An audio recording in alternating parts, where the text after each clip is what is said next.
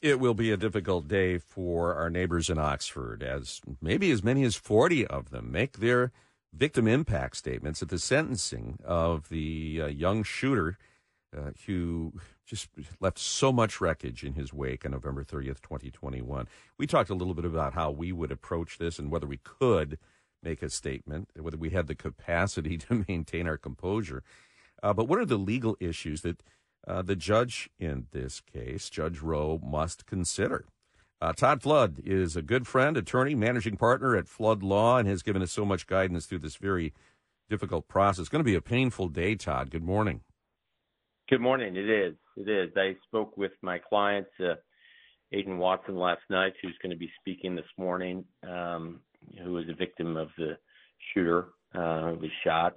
Um, and uh, uh, it's going to be a tough day. There's no question about it for the parents, for everybody, for everyone in Oxford. It's going to be a tough day. Judge Kwame um, Rowe has, I mean, a number of issues to weigh as the judge in this case, sure. but is the capacity for this young man's rehabilitation is that the biggest thing that he must consider?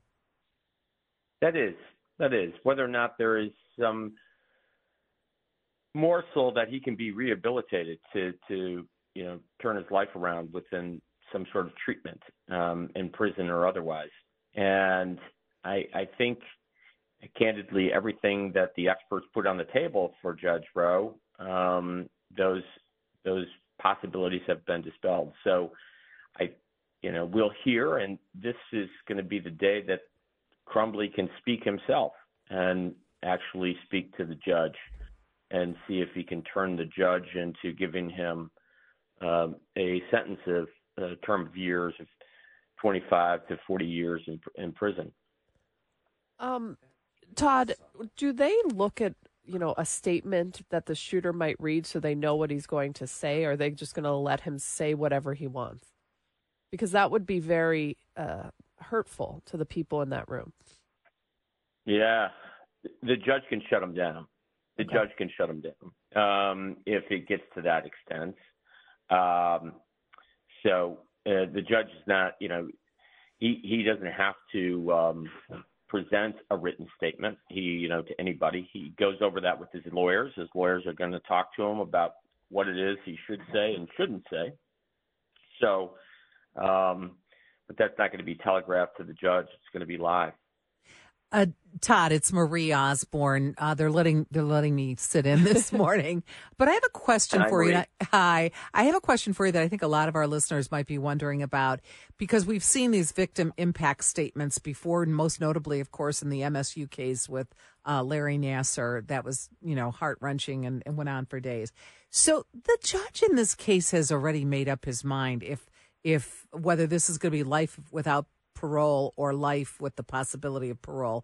So all of this, uh, the the victim statements and the um, uh, the defendant here making this statement, does that just make any difference at all? Well, we have a constitutional right. Uh, does it make a difference? Um, not necessarily. Um, it, it, you know, the judge is probably. Uh, you're right, Marie. He's already made up his mind. Um, unless someone came out and said judge of one of the victims' families, you know, that surprised everybody. Uh, maybe it sways, you know, the judge to find mercy, but I doubt it very seriously. Knowing everybody or listening to all the attorneys that, that I'm part of with the group, I don't see that happening.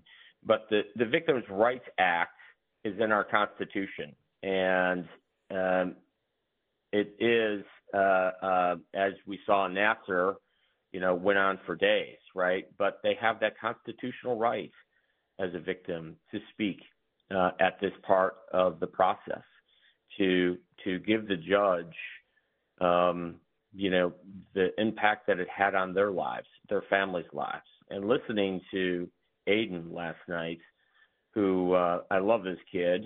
Um, he has gone through, his family has gone through um, so much so much. It it it, it the the trajectory of his life um, has changed uh, for this time, but knowing his resilience, knowing the power of his family, Linda and Jared and his brother and sister, I I, I have great hope that you know they heal.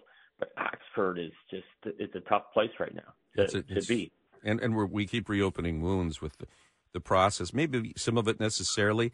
Do you think, and, and is it in your experience, Todd, that this is somewhat cathartic and a healing process? And are they getting the help that they Yeah. need? You know, that was some, that was part of the pledge coming out of this.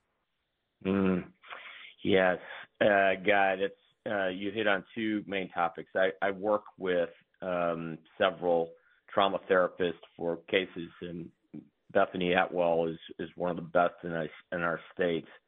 And um, Beth has oftentimes said, and I have learned that it is cathartic. It is.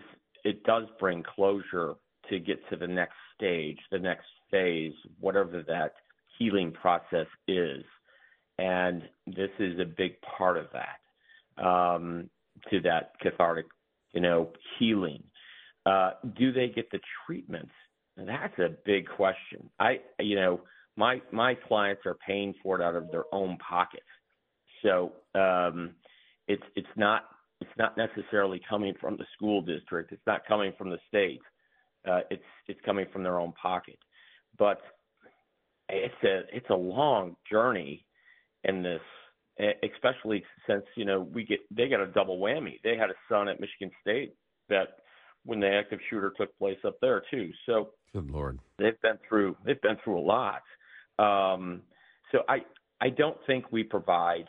I know we don't provide, and it's not a think. I know we don't provide enough trauma experts and therapy experts to these families, to these people that um, they need. Um, in the state of Michigan, woefully from a long time ago, we, we kind of ended a lot of programs, especially when we shut down the Lafayette Clinic. You know, I mean, that was the start of it, right? Right. But we shut down a lot of programs, and um, it, it's it.